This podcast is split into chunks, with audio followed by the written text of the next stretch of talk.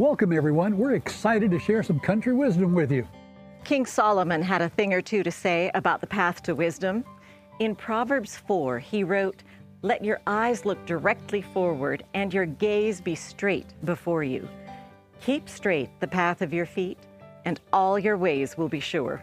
Join us now for Country Wisdom.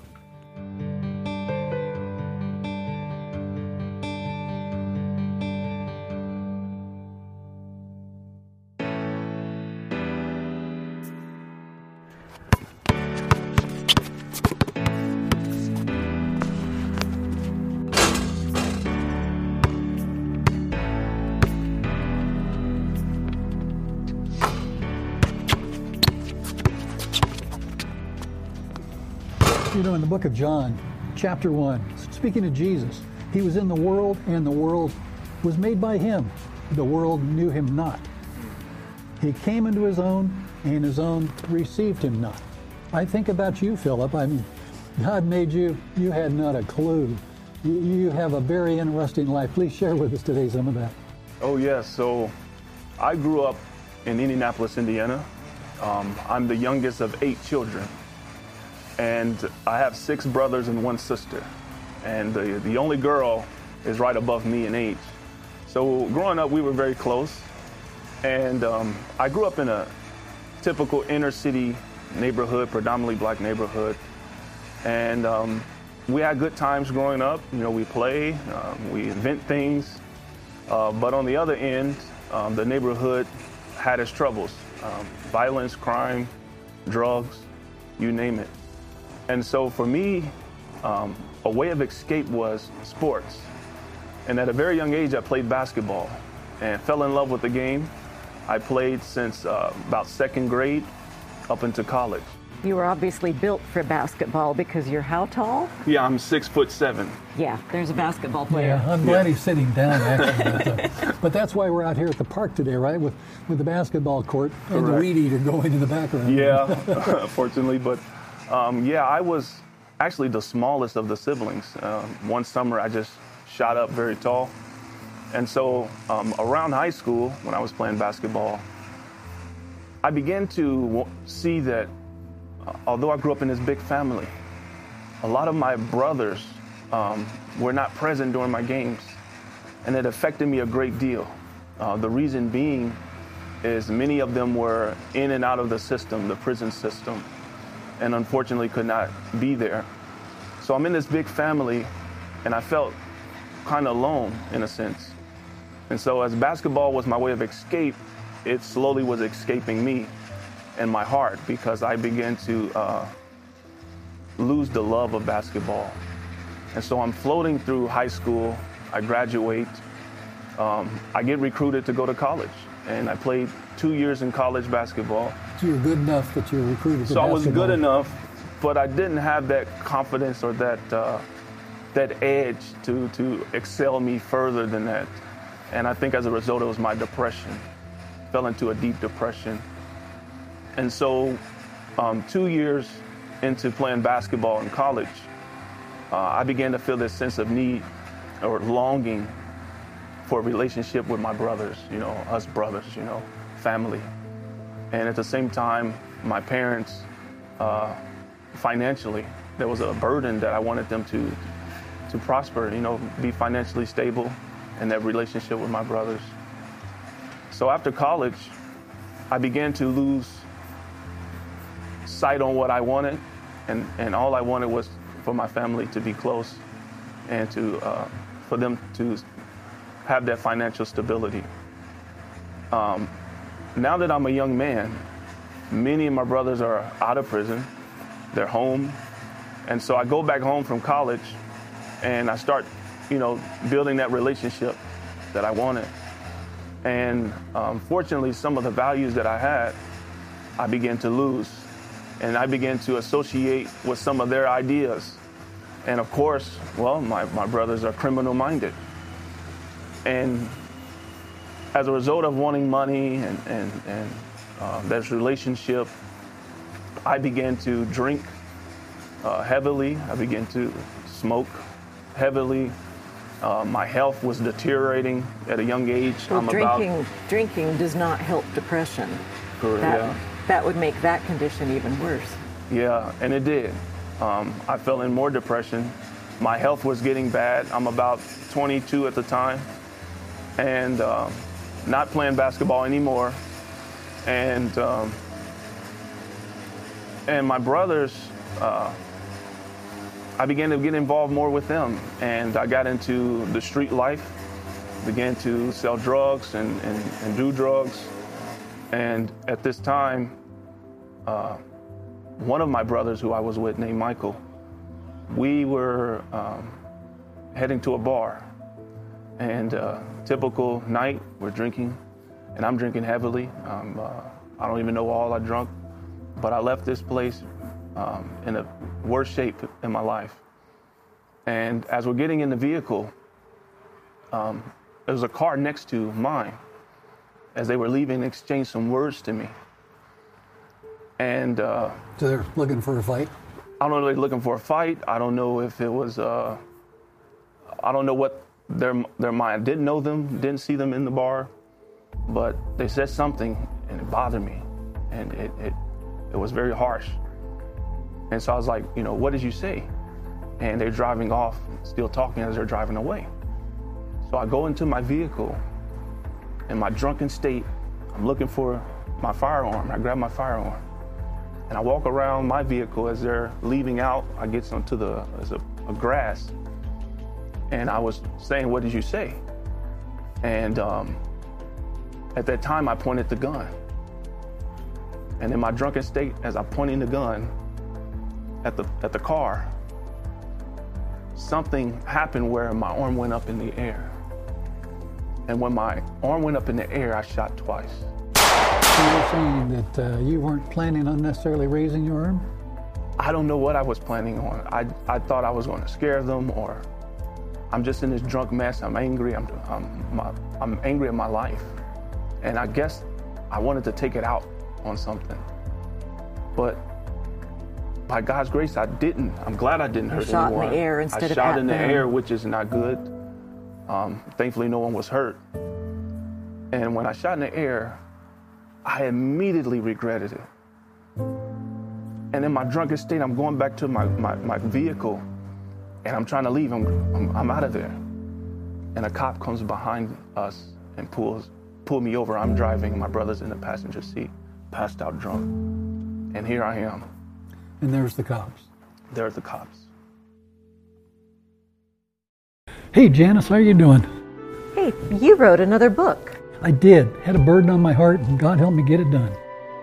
So, The Plan of Love. What's it about?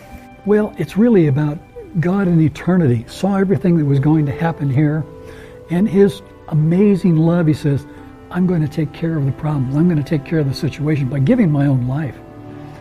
He did all that, but we've been lied to so much we don't see what God has planned for us, what God is doing for us.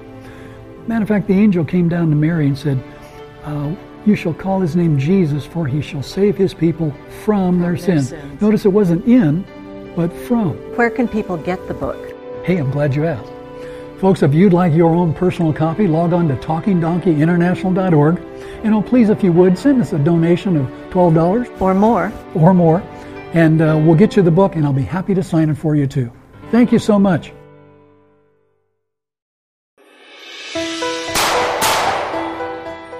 Philip, you ripped off two shots. What happened? Well, what happened next is I surrendered. And Cops w- showed up. cops showed up.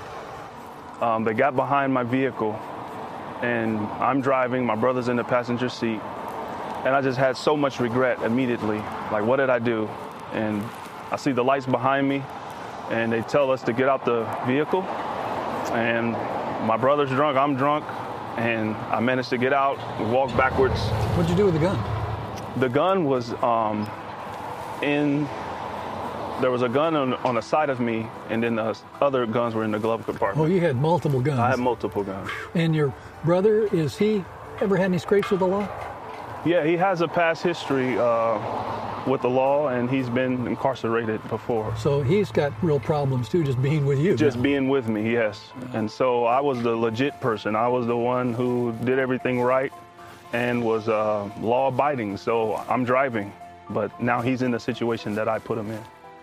And so I had so much regret, and uh, we just surrendered and um, we walked backwards. They put our hands behind our back and handcuffed us and took us to jail.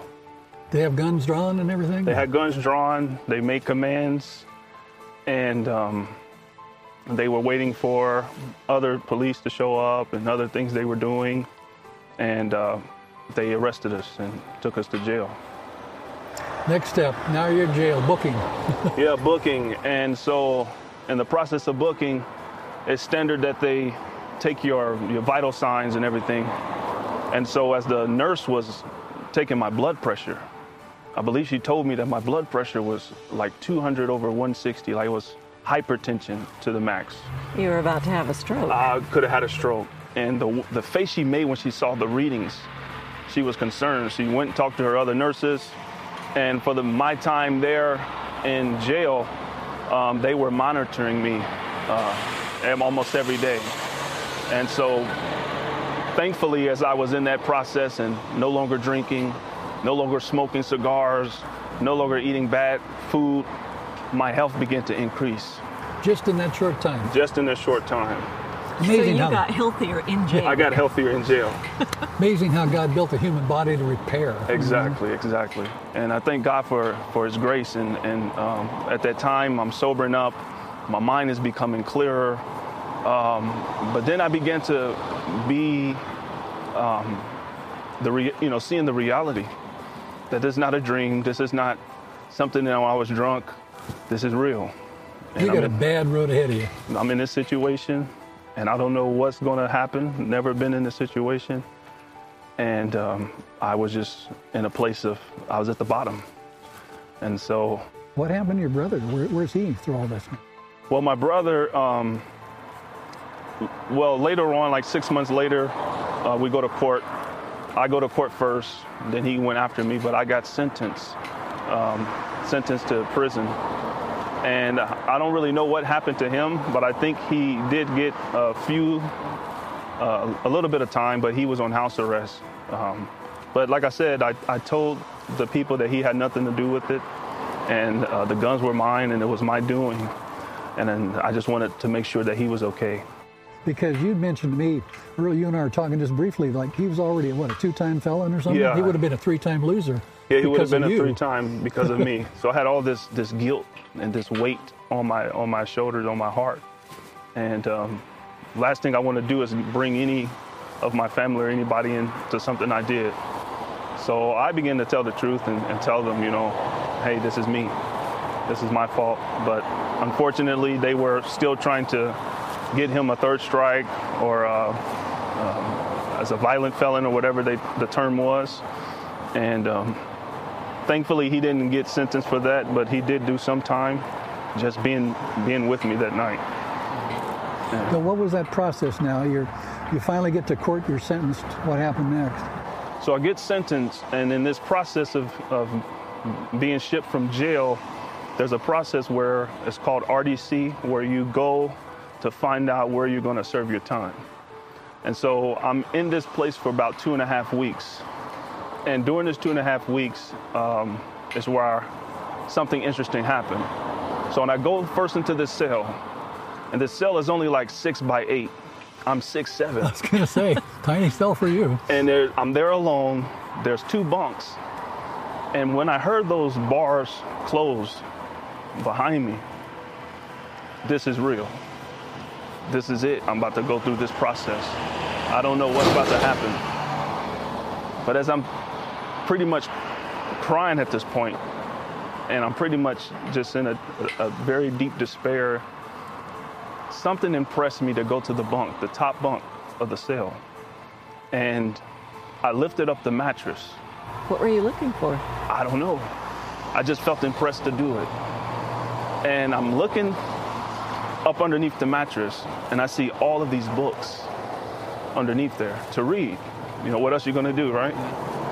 But one book that stood out to me was a Bible. Oh, wow. And for the very first time, I began to think, wow, you know what? I've never read the Bible. even though you grew up in a Christian home. even though I grew up in a Christian home, I've never read the Bible for myself. And so I saw a, a New King James Version Bible. I began to pick it up and read it. And keep in mind, I'm in here for 23 hours of the day, minus going out to eat dinner and shower and sleeping. You I had nothing to do but read. Nothing to do but read. And as I'm reading it, something begins to happen in my heart.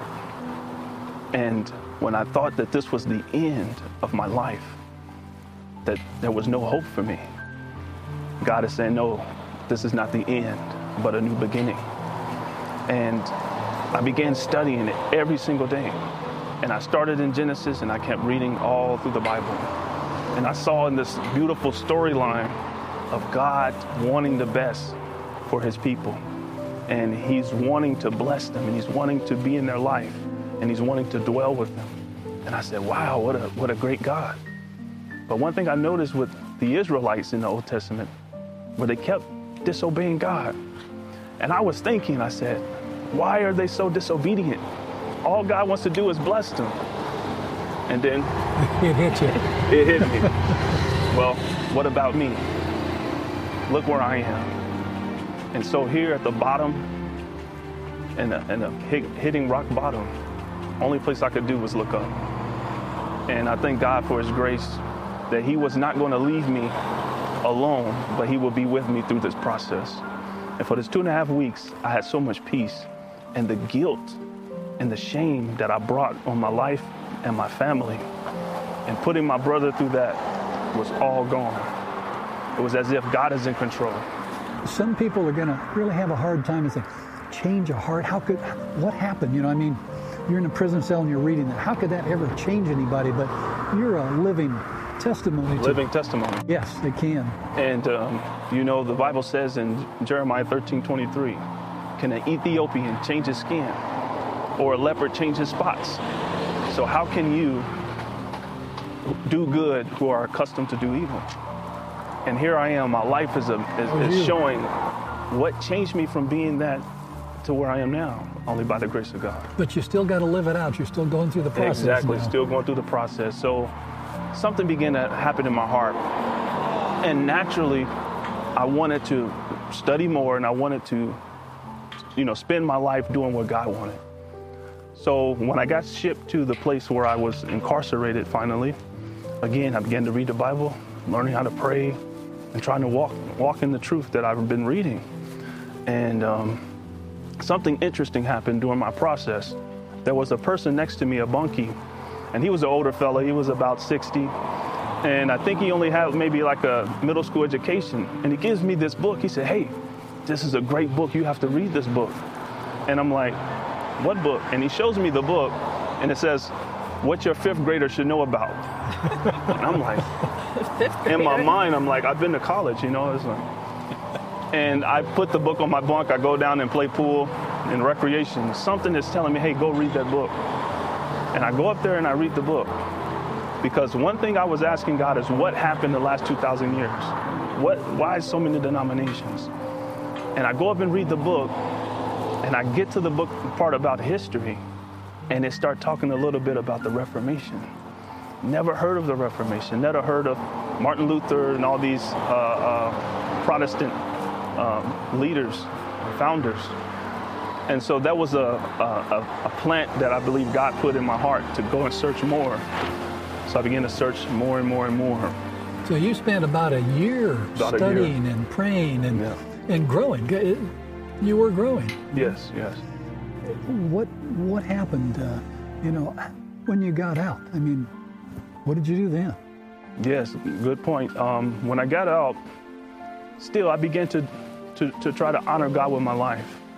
And um, when I got out, um, who was the, the lady who's now my wife, uh, she was with me through the process of my incarceration.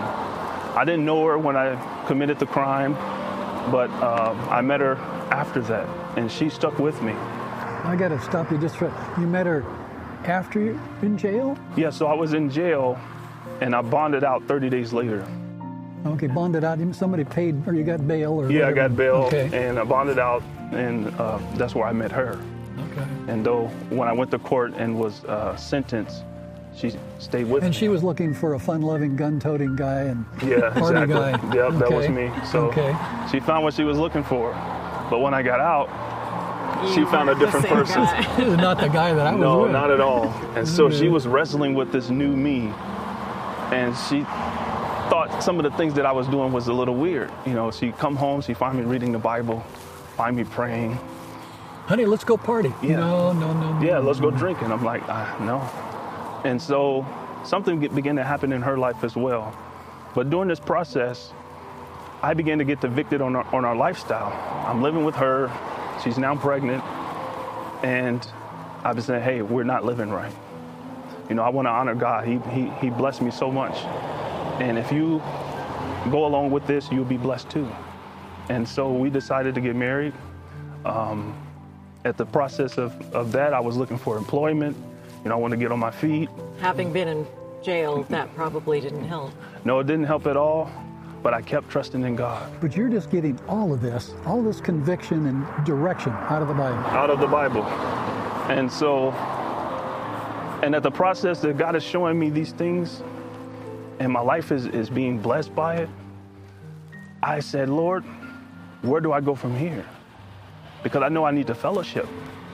But there's so many churches. Where do I go? And he's began to direct me. So I'm praying what happened still last 2,000 years. Why is so many denominations? And then I one day I was leaving an interview for a job and I'm catching the bus. I wasn't too familiar with the bus system. You're still in Indianapolis? Yeah, still in Indianapolis. And I had to transfer from one bus to another. And when I got off the bus, I saw across the street as the bus passed me, I saw the church and it said Glendale Seventh day Adventist Church. And so I go home, I tell my wife, hey, I believe I found a church. And we go to the church. We uh, go that following weekend. There was a gentleman who came to the door and we introduced ourselves. And it was her that he said, Hey, I detect an accent. Where are you from? Oh, I'm from Costa Rica. He said, Oh, really? My wife's from Costa Rica. And so that was uh, something that God used to get her in the church. And so when we was introduced to this church, we were just loved by the people. We saw it was so diverse. We was hearing the word of God, and it was it was a beautiful thing to experience So God led you to step by step by step. by step. You're with us here today, and I know there's a glow in your heart and in your life, and we've been talking with you and your sweetheart wife. Are you happier now than you were in previous times? Oh, very much so. Um, would you change anything? You know, when you think about that experience, you wish you didn't do it, of course. But what happened in the midst of that and the outcome of it, I would not change it. But the amazing thing is that God, you know, you can totally mess up your life. And and God doesn't say, well, you did it to yourself and walk away. This this is not the felon that's standing here. You know, this is a child of God, different person, right? By God's grace. You know, what what uh, what is there in your life that you'd like to share with others? Um, why should they maybe take your journey? Maybe there's somebody even in jail who gets to watch this program. But what would you tell them? You know, being in jail, there's uh, many things you can spend your time doing. But the best thing that you can do is study God's Word, get closer to Him. And not only will He bless you in your time there, but He'll work things out in your life that you would never imagine. And I like the, that verse that says, Seek ye the Lord while He's here. You know, call on Him while He's near. And so I would encourage that person, while you have the time, seek God's face. Why wait? He has so much in store for you. You two, in, in your marriage and before, have gone through some really interesting times, I imagine. Yeah. Uh, for those couples out there, what would you tell them? How does God enter into what He's done for the two of you? The way He blessed us is, is beyond words. And I think the best thing that we can do is have Christ in the center of our marriage. And I would encourage that couple to have Christ in the center of your relationship. He knows things that we don't know. And He will give you desires that you would never desire, but it will bless your life tremendously. It's a little different, but I'd like you to look right into that camera and tell people what God means to you and how, just, you know, from the depth of your heart. What God means to me is that no matter where you come from, no matter what you've done, God is a God of mercy and of love. And He will do things in your life that you will never imagine. The best thing that you can do is give your heart to Him.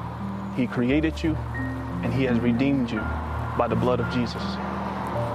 And so honor Him with your life and, and call on Him right now in your time of need, and He will bless you in a, in a tremendous way. Hey, Janice, how are you doing? Hey, you wrote another book. I did. Had a burden on my heart, and God helped me get it done. So, The Plan of Love. What's it about? Well, it's really about God in eternity. Saw everything that was going to happen here, and His amazing love. He says, I'm going to take care of the problems. I'm going to take care of the situation by giving my own life. He did all that, but we've been lied to so much we don't see what God has planned for us, what God is doing for us. Matter of fact, the angel came down to Mary and said, uh, You shall call his name Jesus, for he shall save his people from their, their sins. sins. Notice it wasn't in, but from. Where can people get the book? Hey, I'm glad you asked. Folks, if you'd like your own personal copy, log on to talkingdonkeyinternational.org. And oh, please, if you would, send us a donation of $12 Or more? or more, and uh, we'll get you the book, and I'll be happy to sign it for you too. Thank you so much.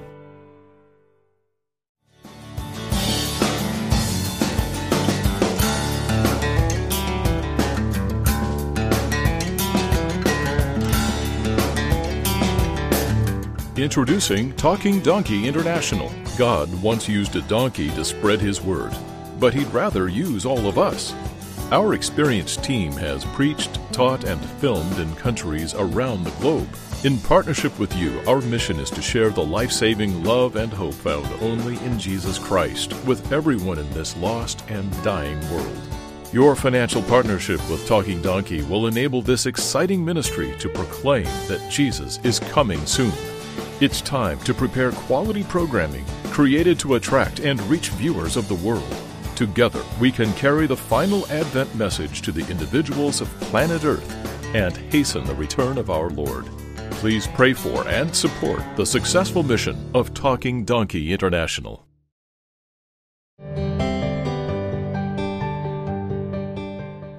Thank you for watching. Join us again for another exciting Country Wisdom. See you next time.